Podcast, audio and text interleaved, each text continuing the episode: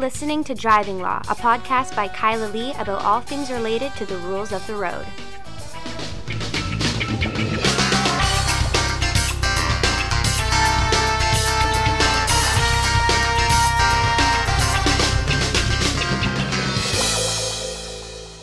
Hello, and welcome to another episode of Driving Law. I am Kyla Lee at Acumen Law, and with me, my co host, Paul Doroshenko.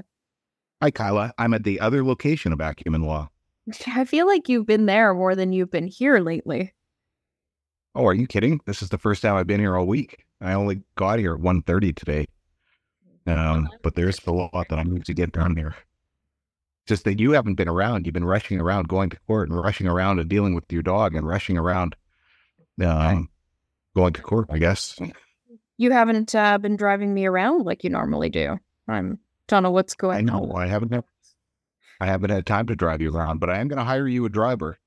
It's decided. I've written the ad. I haven't published it yet, but it is decided. We are going to hire a driver for Kyla Lee.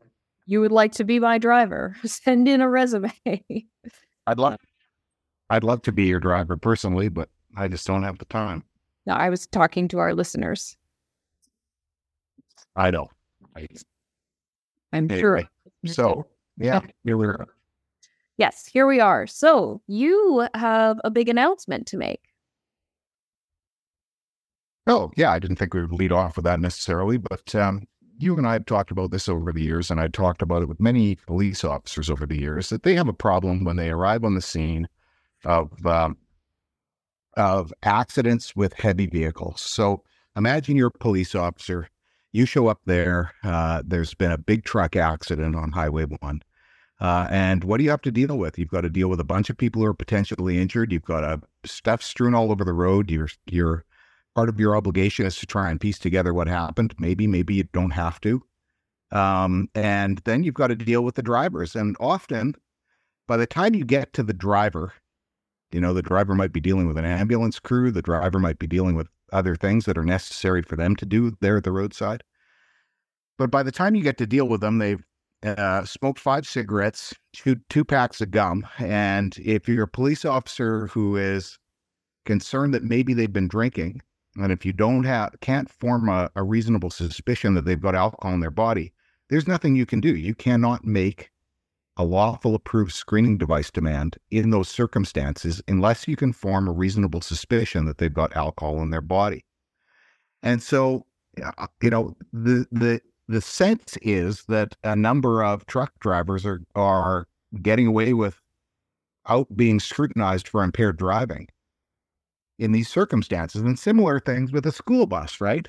Have a school bus accident. You don't know, you know, I've known school bus drivers who were heavy drinkers. You have a school bus accident, the school bus driver is dealing with all these other things and potentially sitting in an ambulance for a while. By the time the police officer gets to deal with them, you know, they, they, there may be no opportunity to assess them to determine whether or not you can form a reasonable suspicion of alcohol in the body. And this is, in my mind, a failure of the criminal code. Now, I know what you're saying to yourself there, Kyla. You're saying if you were to just start ASDing everybody an hour after an accident, that wouldn't be uh, wouldn't pass constitutional scrutiny because of the 10B violation, because it would be not even a reasonable search because there's not a reason behind it, uh, and uh, that it wouldn't be admissible evidence. And you'd be right in most circumstances, but when you think about the the situation of trucks, heavy vehicles like class four and heavier vehicles on the road. Um, this is a highly regulated activity.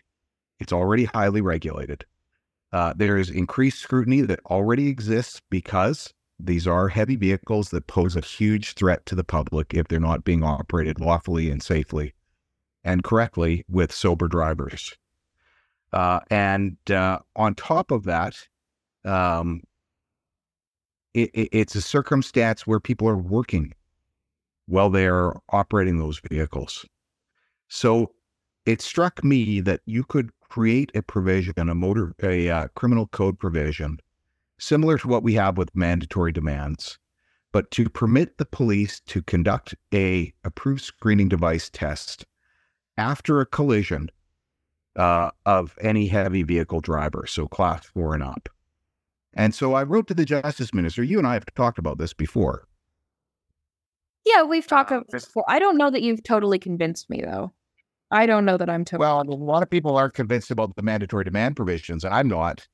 Uh, I don't like the mandatory demand provisions, but I, you know, I think a lot of people could get on board with testing truck drivers or school bus drivers or bus drivers. But why not then just require all of uh, the drivers of these vehicles to have interlocks installed in their vehicles as like a Transport Canada requirement? Well, I think that's coming, but right now this is investigating after an accident, right? And it's something that they could do right now.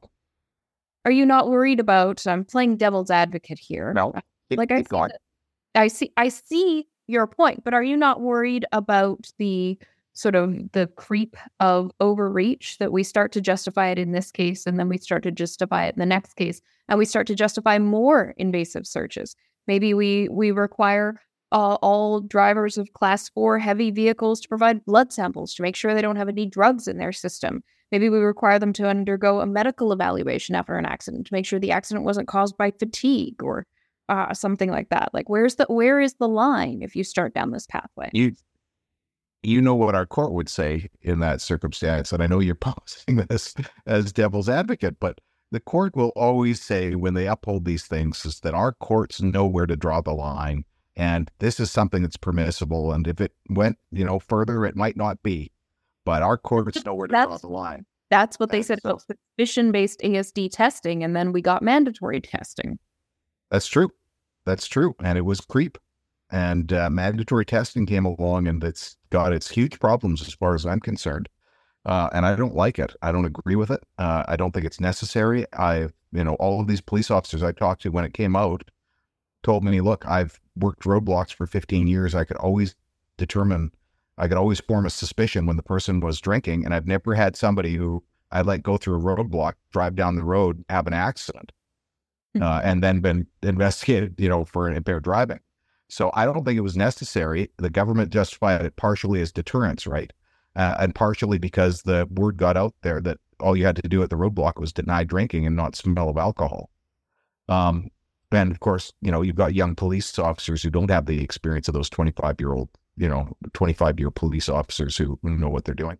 So, what, But, what um, safeguards do you back, back, back to your issue of creep. Um, you know, it, it is a concern that there would be creep. You could draw it at, at one weight of vehicle, and then two years from now, they could decide to make it lighter weight vehicles. Uh, you know, I'm just looking at the most potentially destructive vehicles on the road. Uh, and circumstances where we see, you know, heavy trucks causing accidents that are unexplained. And I've been involved in those cases where police officers made unlawful demands because they couldn't form a reasonable suspicion. Um, and I've seen cases where, you know, they've made unlawful demands and then the person blew zero.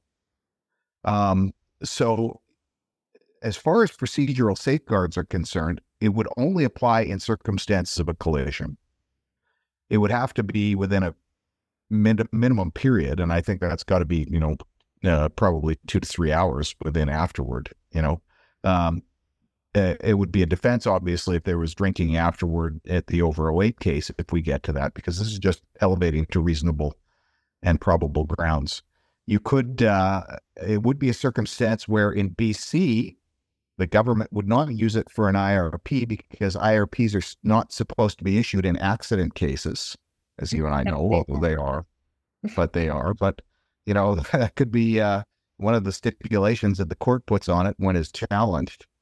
Um, because there are concerns about it. Reliability of testing goes down with time, right? Mhm. Um, after the accident. it sounds This like is really for the. we're eavesdropping some of my submissions today. Oh, were you arguing that? No, I wasn't. Yeah. The, uh, uh, but the, um, you know, ultimately the issue is that it's used for a very limited purpose in a very limited circumstance. It's used in a circumstance where a police officer is attending an accident scene involving a heavy vehicle, uh, and it's it's you know for the purpose of encouraging responsibility. It's also for the purpose of addressing the fact that in these circumstances you couldn't make a mandatory demand. Um, thank goodness. Uh, and you could only make a suspicion demand, and your capacity to form a suspicion is going to be restricted in those points. And we're dealing with a particular threat, which is the heavy vehicles. How do you purport to define collision? Because is Hmm. look think about the breadth of that, right? Like you uh, you bump you bump the curb, you scrape the center barrier barrier with the side of your truck. Um, those are not collisions that engage public safety risks. I bumped a curb yesterday. I was sober. I Yeah. haven't had anything to drink all month. Oh, I know. Um, and that is something obviously that would, you know, might need to be defined. Uh, if you've had a collision with a vehicle or a pedestrian, I think for sure. Um, you know, if you've caused significant damage, what's that? Does there have to be property damage or injuries? Well, most of the time, if you're driving a big truck and you hit something, there is property damage of some sort or another. Uh, but um, yeah, I mean, that is something, of course, that might have to be defined and might have to be defined by by the courts if necessary. Um, but you know, we have um, already hit and run provisions, right?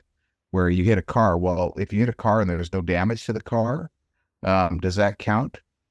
Uh, you know, if you bump the mud flap and it just bends the rubber and you continue on, is that a criminal hit and run? You know, I I, I think that's something that these are are hurdles that can be dealt with.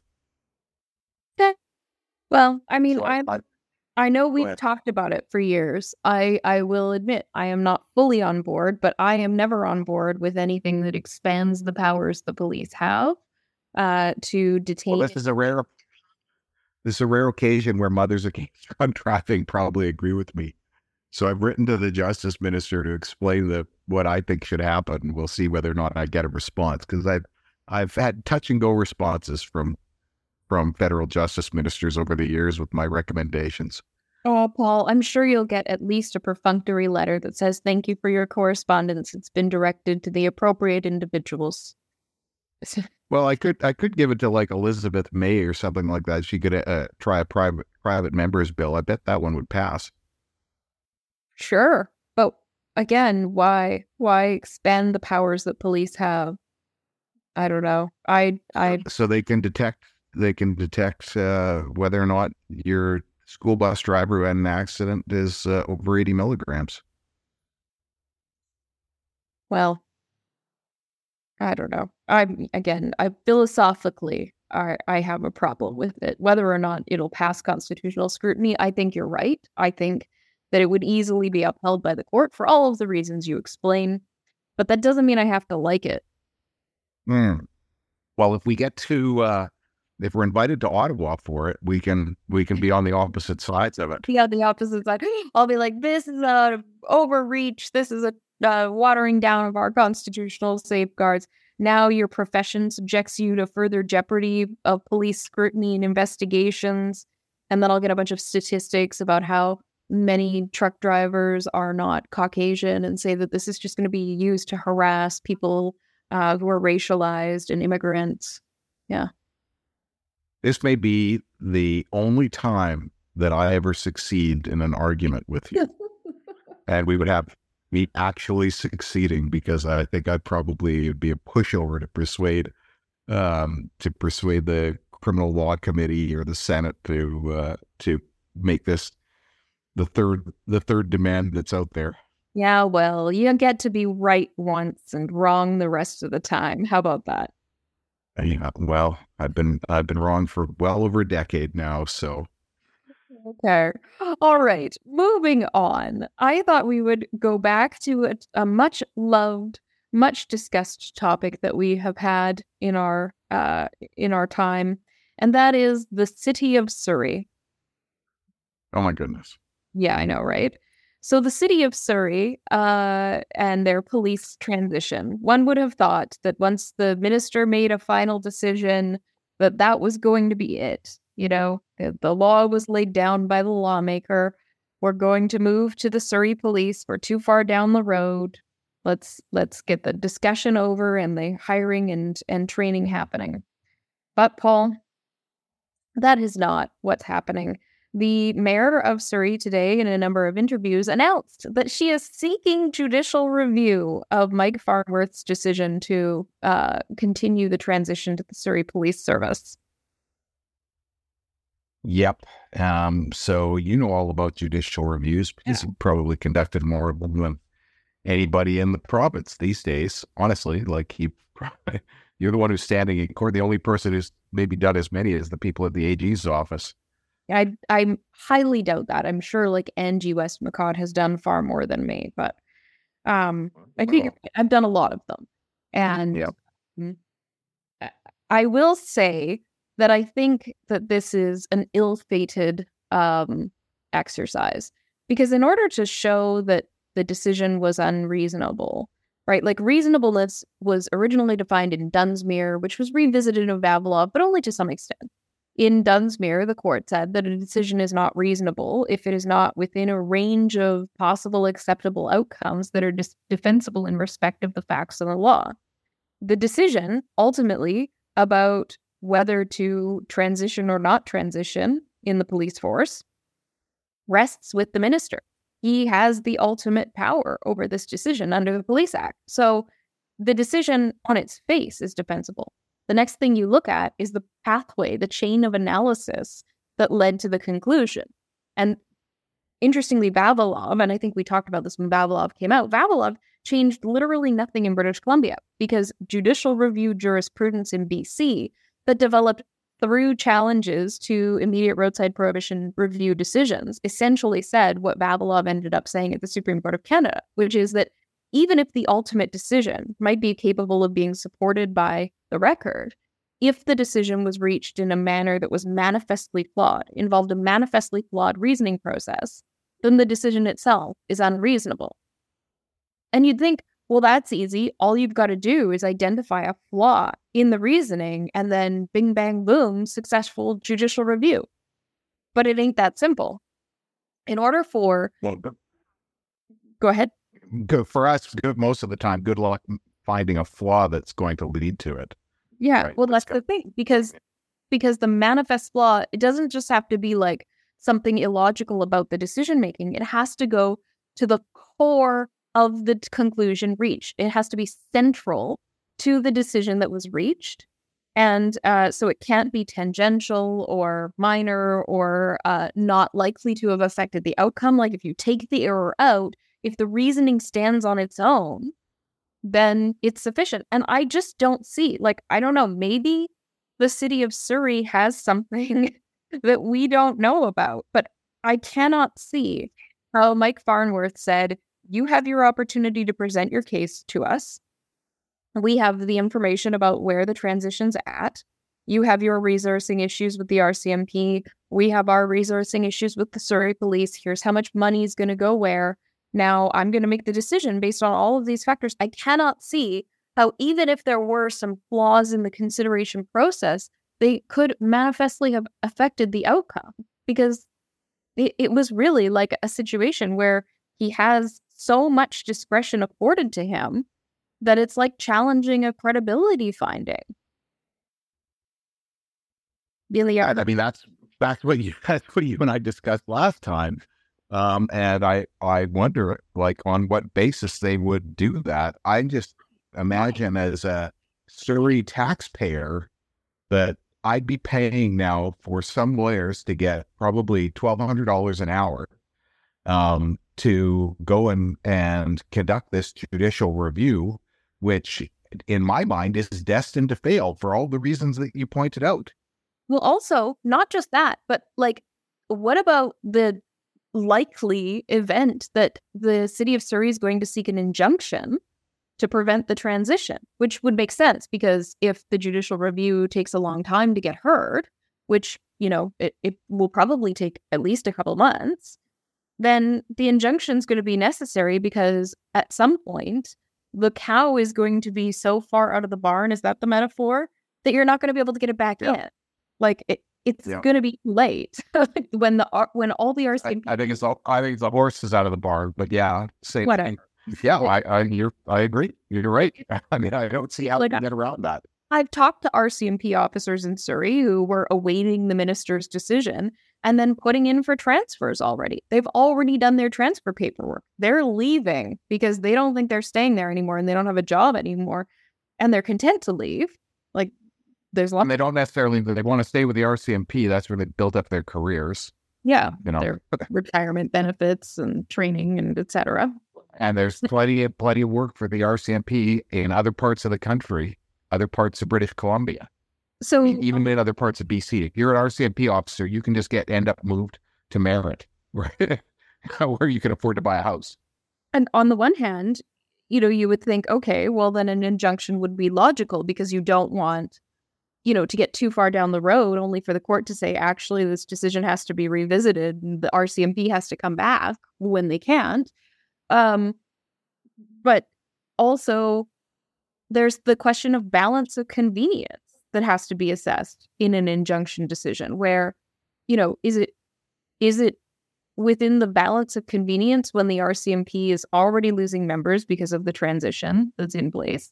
Um, when the RCMP is already incapable of fully policing the entire area, like uh, how is there, like how is And, there? and bona fide case, bona fide case too, right? Like Yeah. your probability of success is assessed at the at the at the beginning when you're seeking that injunction, and the probability of success is just not there.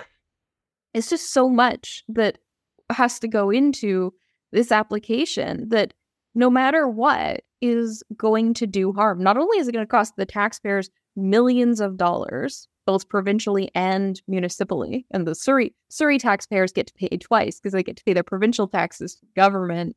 The, the they get to pay for both sides of it once again, as we pointed out before. they get to pay for the province to fight the city. Yeah.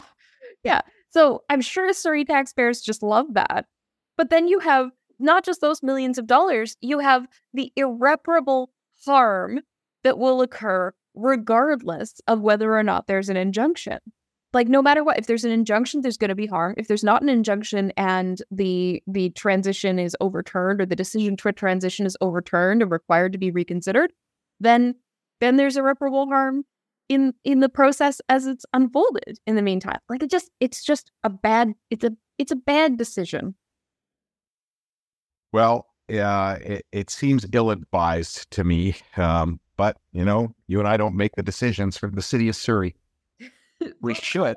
Surrey mayor Maybe we should, but we don't. but not to pick fights with the province no i uh, oh who am i kidding could i ever promise not to pick fights with the province of british columbia Yeah, no, not a chance. not Not a any chance. Um You know, the province of British Columbia, sometimes I really wonder what they're doing to, you know, this week I was looking for some statistics um, from the uh, provincial government and I was on the government's website and I stumbled upon something called their 2025 road safety vision, something along that line. And it was a report mhm. and I couldn't figure out when it was published. Google made it look like it was about two weeks ago. Um, and there's no date on the report. There's no date of it being released. There's no there's no date on the page that linked to it. There's no dates anywhere on the thing at all. And um, so I emailed Road Safety BC because I'm like, where did this thing come from? You know, it's it's not linked on any pages. It's nothing and they released it in 2021. And if you read it, you see that it's like probably a half million dollars or four hundred thousand dollars worth of report writing and meetings went into it, and it says nothing. There's like 32 pages of nothing where they're Oh. only. Well, sorry, I guess they don't just say nothing. You had some views on it, but yeah i was going to say what do they want road safety how are they going to get it safe roads exactly. What's the end goal? Zero deaths. How are they going to achieve that? Vision zero. yeah, that was it.